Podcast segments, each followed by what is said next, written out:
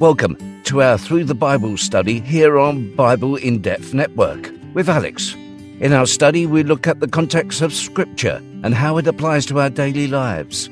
We also believe that there's no limitation to the revelation of the Word God. Let's study together today. Yes, praise be to God. I hope you're safe. I hope the Lord has kept you safe and sound. This is a day that the Lord has made. We shall rejoice and we shall be glad in it. Thank you for joining us for our time of the study of the Word of God. And uh, we are handling the book of Matthew, and uh, we want to continue today with chapter 9 of this book of Matthew. And uh, we've handled eight chapters. You can always find them on our podcast channels. Now, today, I want us to start with Matthew chapter 9. We are looking at the events that happen with Jesus. Yeah. And uh, it starts by saying, getting into a boat, Jesus crossed over the sea and came to his own city. His own city, of course, that they're talking about here is Capernaum. And uh, he was born, of course, elsewhere, grew elsewhere, but then this is a place that he uh, was well fond of and used to be a lot. So this is where he travels to go to. And they brought to him a paralytic lying on a bed. Remember, in the ministry of Jesus, every time people know that this is where the power is, people have an idea of where to go in time uh, where, where things are not working out. They know a man who is healing the sick in every corner of Israel. They know of a man who has come and has changed the dynamic in the place. So, when things are not working out, they know where to run to. There is a man called Jesus. And that is one thing that we've got to be aware of that everything else can fail, but Jesus cannot fail you. When everything else has been tried out, there is one option that is assured of victory. There's one option that is always assured of success on your end, and that is Jesus. And these men, as we're told here in the scripture, they brought a paralytic lying on a bed, seeing their faith. Now, that's the interesting thing. Seeing whose faith? Seeing the faith of the men who brought this paralytic. Jesus said to the paralytic, Take courage, son, your sins are forgiven. There are a number of things that we identify there. First of all, the faith of others, the faith that other people carry. And these also cause a move with Jesus. Jesus is responding to faith, even if it is being exercised on behalf of others. And that's a very interesting area to look into. The faith that somebody else has on your behalf can make you get well.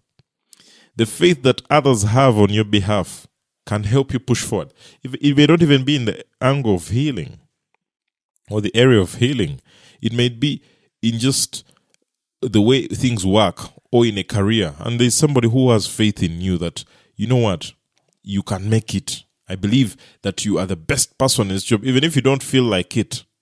But the faith that that person has is what drives you on, is what makes things work for you. Now it gets better that for Jesus, the faith that these men had, he considered that and said, I will come out and work for this man because of the faith of those people who have brought him. And that that that should help you know because sometimes you you feel that everything is just happening anyhow. But there are people out there who who you're on their prayer list and you're wondering why are things happening in my life. I see things progressing. I don't pray so much. I don't probably have even a life that is so worthy, but I I see things are progressing in life, and it's because of the faith of others. It's because of the belief other people have. It's because of the intercession that others have. Through intercession, believers and people who, who are Christians can affect other people's lives. They can affect your life there's somebody who can intercede for you and things happen. And sometimes we are, we don't have the strength to pray. We don't have the energy to go out and and persevere and pray and and there's somebody out there who is doing it. That's why we need intercessors in this world. We need people who go out in the Christian circle and pray for things to happen because by their faith, there can be a move of God. By their faith, there can be a difference that comes out. By their faith, Jesus can respond. By their faith, God can come out and work. You need intercessors for you. People who pray for you. You need intercessors for your family. You need intercessors for a church. Yeah, people who intercede for the church. You need intercessors for a community. You need intercessors for a nation that can cause the move of God. Because those intercessors and the people who carry the faith on behalf of others, it does not matter the life of the person they are carrying it for. It does not matter what this paralytic did. It does not matter how this paralytic lived. It is the faith of those who brought him that Jesus looks at and says, I'll work. And it is not sometimes we we might put all these restrictions on how we are going to cause the move of the hand of God. But God looks beyond that. And here he's looking at the faith of those who've come, those who have carried this man to come along. And this is the interesting thing. He tells this person, this paralytic, your sins are forgiven. This has a, a number of sentiments that may be attached to it. One, it could be that what was causing the sickness for this man is sin. And now he's saying your sins are forgiven. God is considering this man because of those who have brought him, the faith of those who brought him. But then he's telling him that your sins are forgiven. There are sicknesses, there are diseases, there are afflictions, there are attacks, all sorts of attacks, and physical and spiritual attacks that can be drawn to somebody because of sin. That's why you have to make sure that you live a life free of sin. You have to do the, all that you can to stay away from it because are attractions that come with it. Sin attracts disease, sin attracts sickness. And it may be seen in the physical sense or in the spiritual sense that it will attract disease to somebody. You will, for example, if somebody lives a promiscuous life, a life filled with adultery, a life filled with uh, fornication or whatever it is, that's a sinful life. But what are the attractions of that life? Disease. You can get sick by just the way you live. So the, uh, the, the, the attractions that will come to somebody because of sin. And he tells this man, take courage. Hmm? Was he not confident? Was he afraid? Was he feeling he's not worthy? Was he feeling, okay, I've been brought to this man Jesus to make me well, but my life has not been worthy? What was the feeling this man carried that Jesus now has to tell him, take courage, do not fear?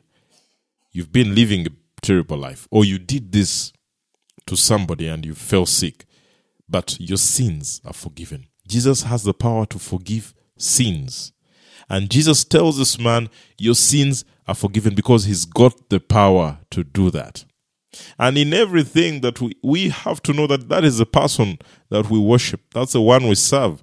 He has power to forgive sins. He came so that our sins may be forgiven.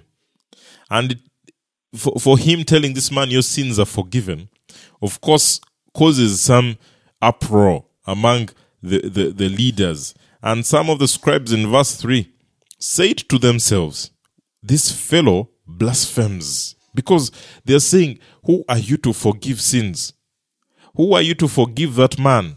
Who are you to say that that man's sins are forgiven? Because as far as they knew, it is only God. I mean, these guys have read books and books. They know all the law in their minds. They have everything checked out. And here is a man who's been born in Bethlehem. Is a man, a son of a carpenter, as they might know him, and he's forgiving sins. It is to them it's outrageous. How can you do that? Remember, they already had their issues with Jesus, and now he's coming out to make it even tougher. Hmm? Who are you to forgive sins? That is blasphemy. That's what they considered it. They say this man blasphemes because he cannot be forgiving sins. And Jesus, scripture here, verse 4 says, And Jesus, knowing their thoughts. How did he know their thoughts? It's Jesus. He's no, he knows what they are thinking. He knows what they are thinking. He knows what is in their minds. Jesus, knowing their thoughts, said, Why are you thinking evil in your hearts? Why are you thinking evil in your hearts? That is a question that Jesus is asking them. So Jesus is is coming out and is he's looking into the people that are around and he knows what they think. There there are all sorts of gifts that we God gives us. And there are people who have gifts that are extraordinary. They can know what you're thinking. They can know what is in your heart and tell. I remember a story of a man years and years ago where we used to stay that was talk, talk, talked of or talked about. Uh, he he would stand at a street corner and for people who would pass every morning, he would tell you what you did, what you did last night, what you did the day before, and he was always spot on, saying you you slept with a, a, another woman, you you say this to the other person, repent. That was a gift, gift of God given to him, and people of course started to take another route. They stopped using that route because they knew that they are going to be called out for what they did.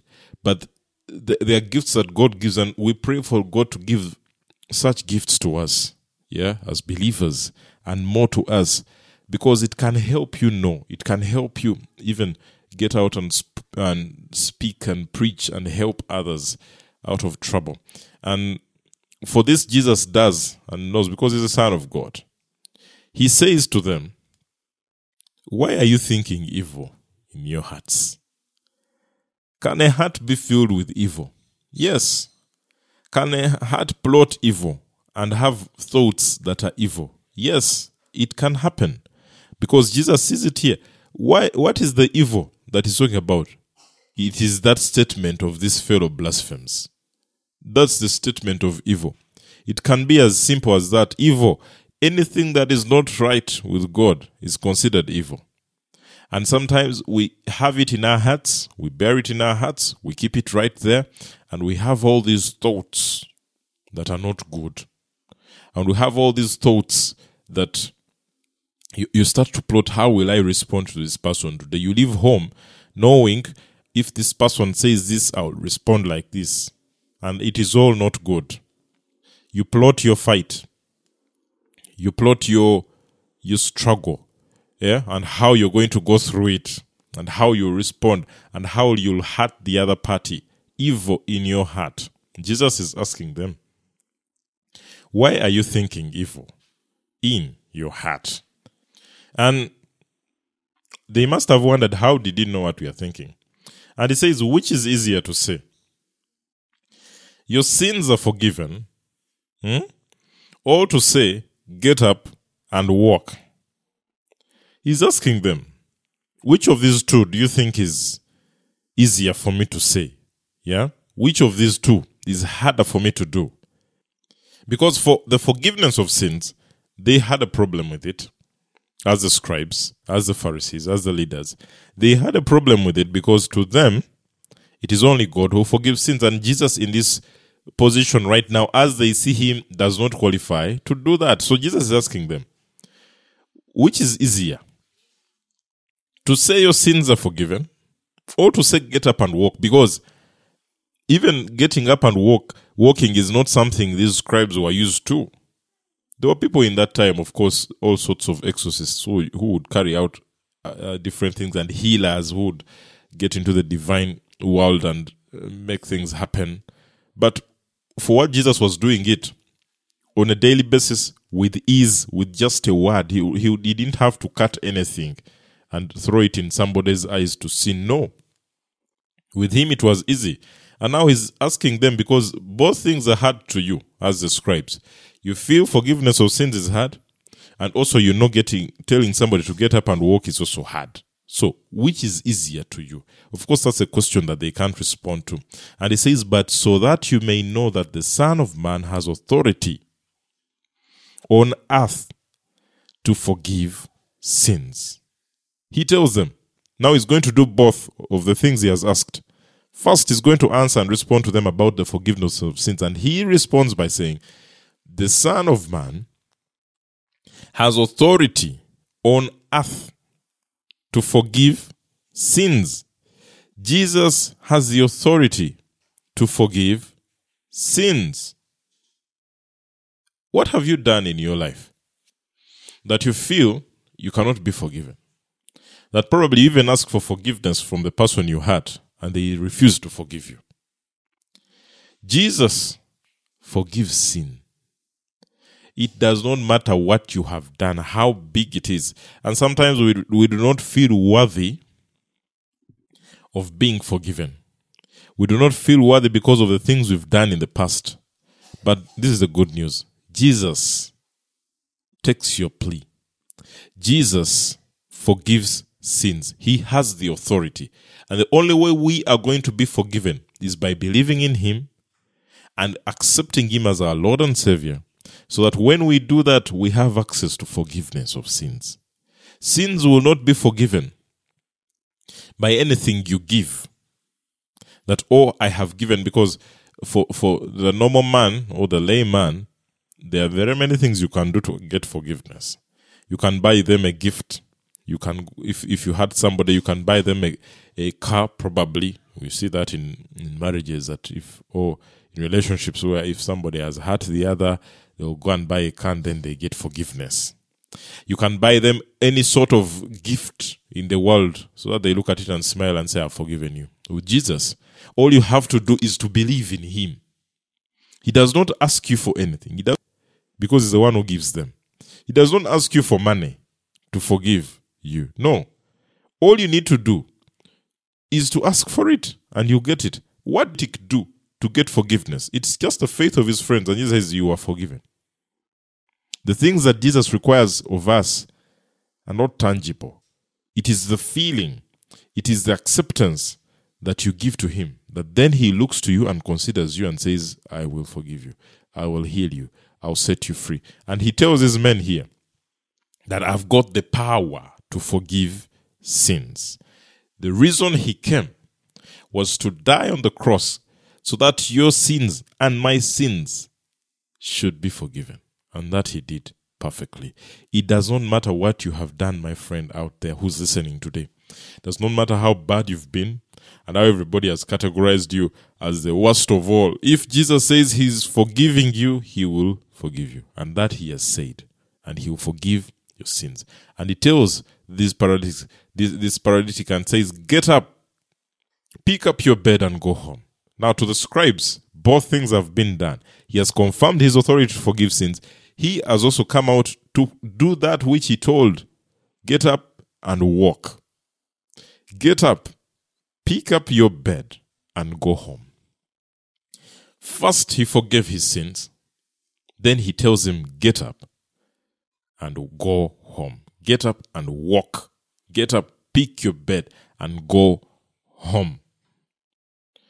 It is very important for us, and sometimes these things happen, that people are seeking the things of God, yet they do not believe in Him. That we are seeking the blessing of God, yet we do not believe in Him. How are you going to get it when your sins are not forgiven? It of course, in the, it differs the scenarios of Jesus and how his healing, uh, his healing ministry goes differs in different cases. But for this one specifically, sins had to be forgiven first, so that he may be able to get up and walk. There are some diseases, there are some afflictions, there are some attacks that can be in your life and until your sins have been forgiven. And how are they forgiven? By Christ, by accepting Him as Lord and Savior. There are some issues in your life that will not go until you accept Him And after you've accepted Him, because when you accept Him, then you have access to the forgiveness of sins. After the forgiveness of sins has happened, then you are straight on your path of victory. There are some things, there are some issues in your life that you've prayed for for a long time. You've tried herbalists, you've tried all doctors, but until you take on Christ and accept Him, and by the way, accepting Him also implies you live by His word. You live by His. You live by His commands. He, he, when He tells this man, "Get up and pick your bed," if this man stays on the bed and does not get up, obeying the command of Christ, he will stay there. So, following Christ includes obedience.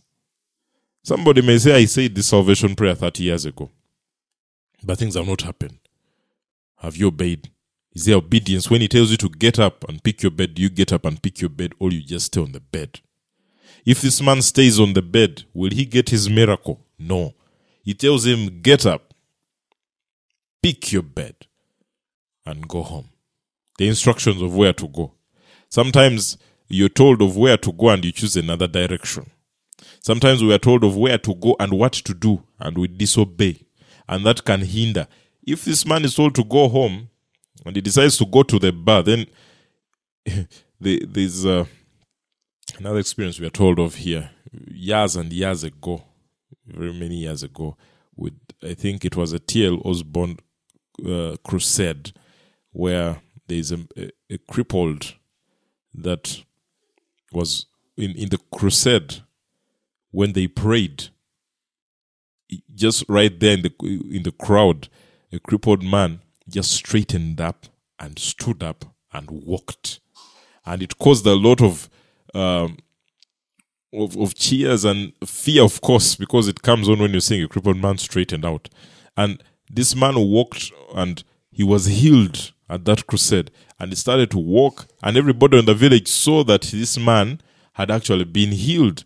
And what he did after that he went to the bar to celebrate his healing and he spent the night in the bar celebrating his healing and what happened after going back to the bar the next day he was back crippled because when the healing has come when you've been when jesus has come out for you and there are instructions of where to go. If you choose another path, then you're getting back into the previous bondage. He tells him, Go home. If this man chooses to go to the bar, the next day he will be a paralytic again. And we have to get this straight obedience to God and instruction that have been given. It has been given to us in the word of that which we should do, of how we should live, of where we should go. And there, where God sends you home, is a place of rest, is a place of peace. He's not sending you out to go back to your old life. When God has touched you, when your sins have been forgiven, and your life has been healed, and things have been changed, the next place to go is a place of peace. Home is peace. It's not go- going back to the old life, to where you became a paralytic. Go to the place of peace, obedience to God, letting Him create a home in you, and things shall remain we fail to sustain healing because of what we do after we've possessed it. We fail to sustain blessing because after we've been blessed, we get back in the old life and all the blessing is gone again. And he got up and we are told he went home. So he obeyed. After your sins have been forgiven and you've been healed and you've been instructed to do that which Jesus is instructing you to do, then you shall preserve that healing. After your sins have been forgiven, after Jesus has touched you and told you to be well, he gives you instruction of how to live your life as a Christian. And you follow that through his word, and things will be well. But when the crowd saw this, they were awestruck and glorified God, who had given such authority to men. They said, This we have never seen. For a man who does that, we have never seen. And they glorified God. For whatever happens when people pray, when you pray for others and they get well, the glory is not yours. The glory is God. The glory returns to God. We don't take, you know, sometimes God has gifted you and you have this gift of healing and you're praying for people, deliverance, and then you just like that, you start walking like you own the entire world. But the power you you have and carry is not yours.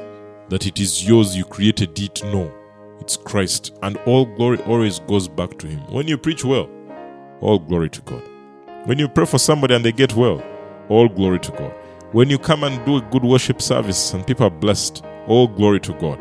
Yeah, it's not you don't come and say, you know, yeah, I'm a very gifted man. You are, I have all this. Yeah, you know, God touched me, and we, we will add God to it, but then we want to retain all the glory eventually. But these men, when they saw, they said, "We glorify God because He has given such authority to men."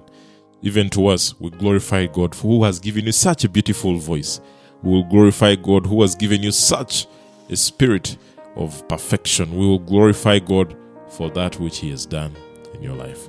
And everything that we do in ministry, all glory and honor always returns to God. Father, we thank you for this day. We thank you for your word. And we pray that you keep blessing us and prospering us in all things. Because with you, we are safe. With you, all things are perfect. We give you glory and we give you honor. In Jesus' mighty name I pray. Amen. Thank you for joining us for our study today. We believe that the Word of God is alive and new each day. Open your heart and let God speak to you. You can also access our teachings through our Podbean channel or reach us through our website, BibleInDepth.com.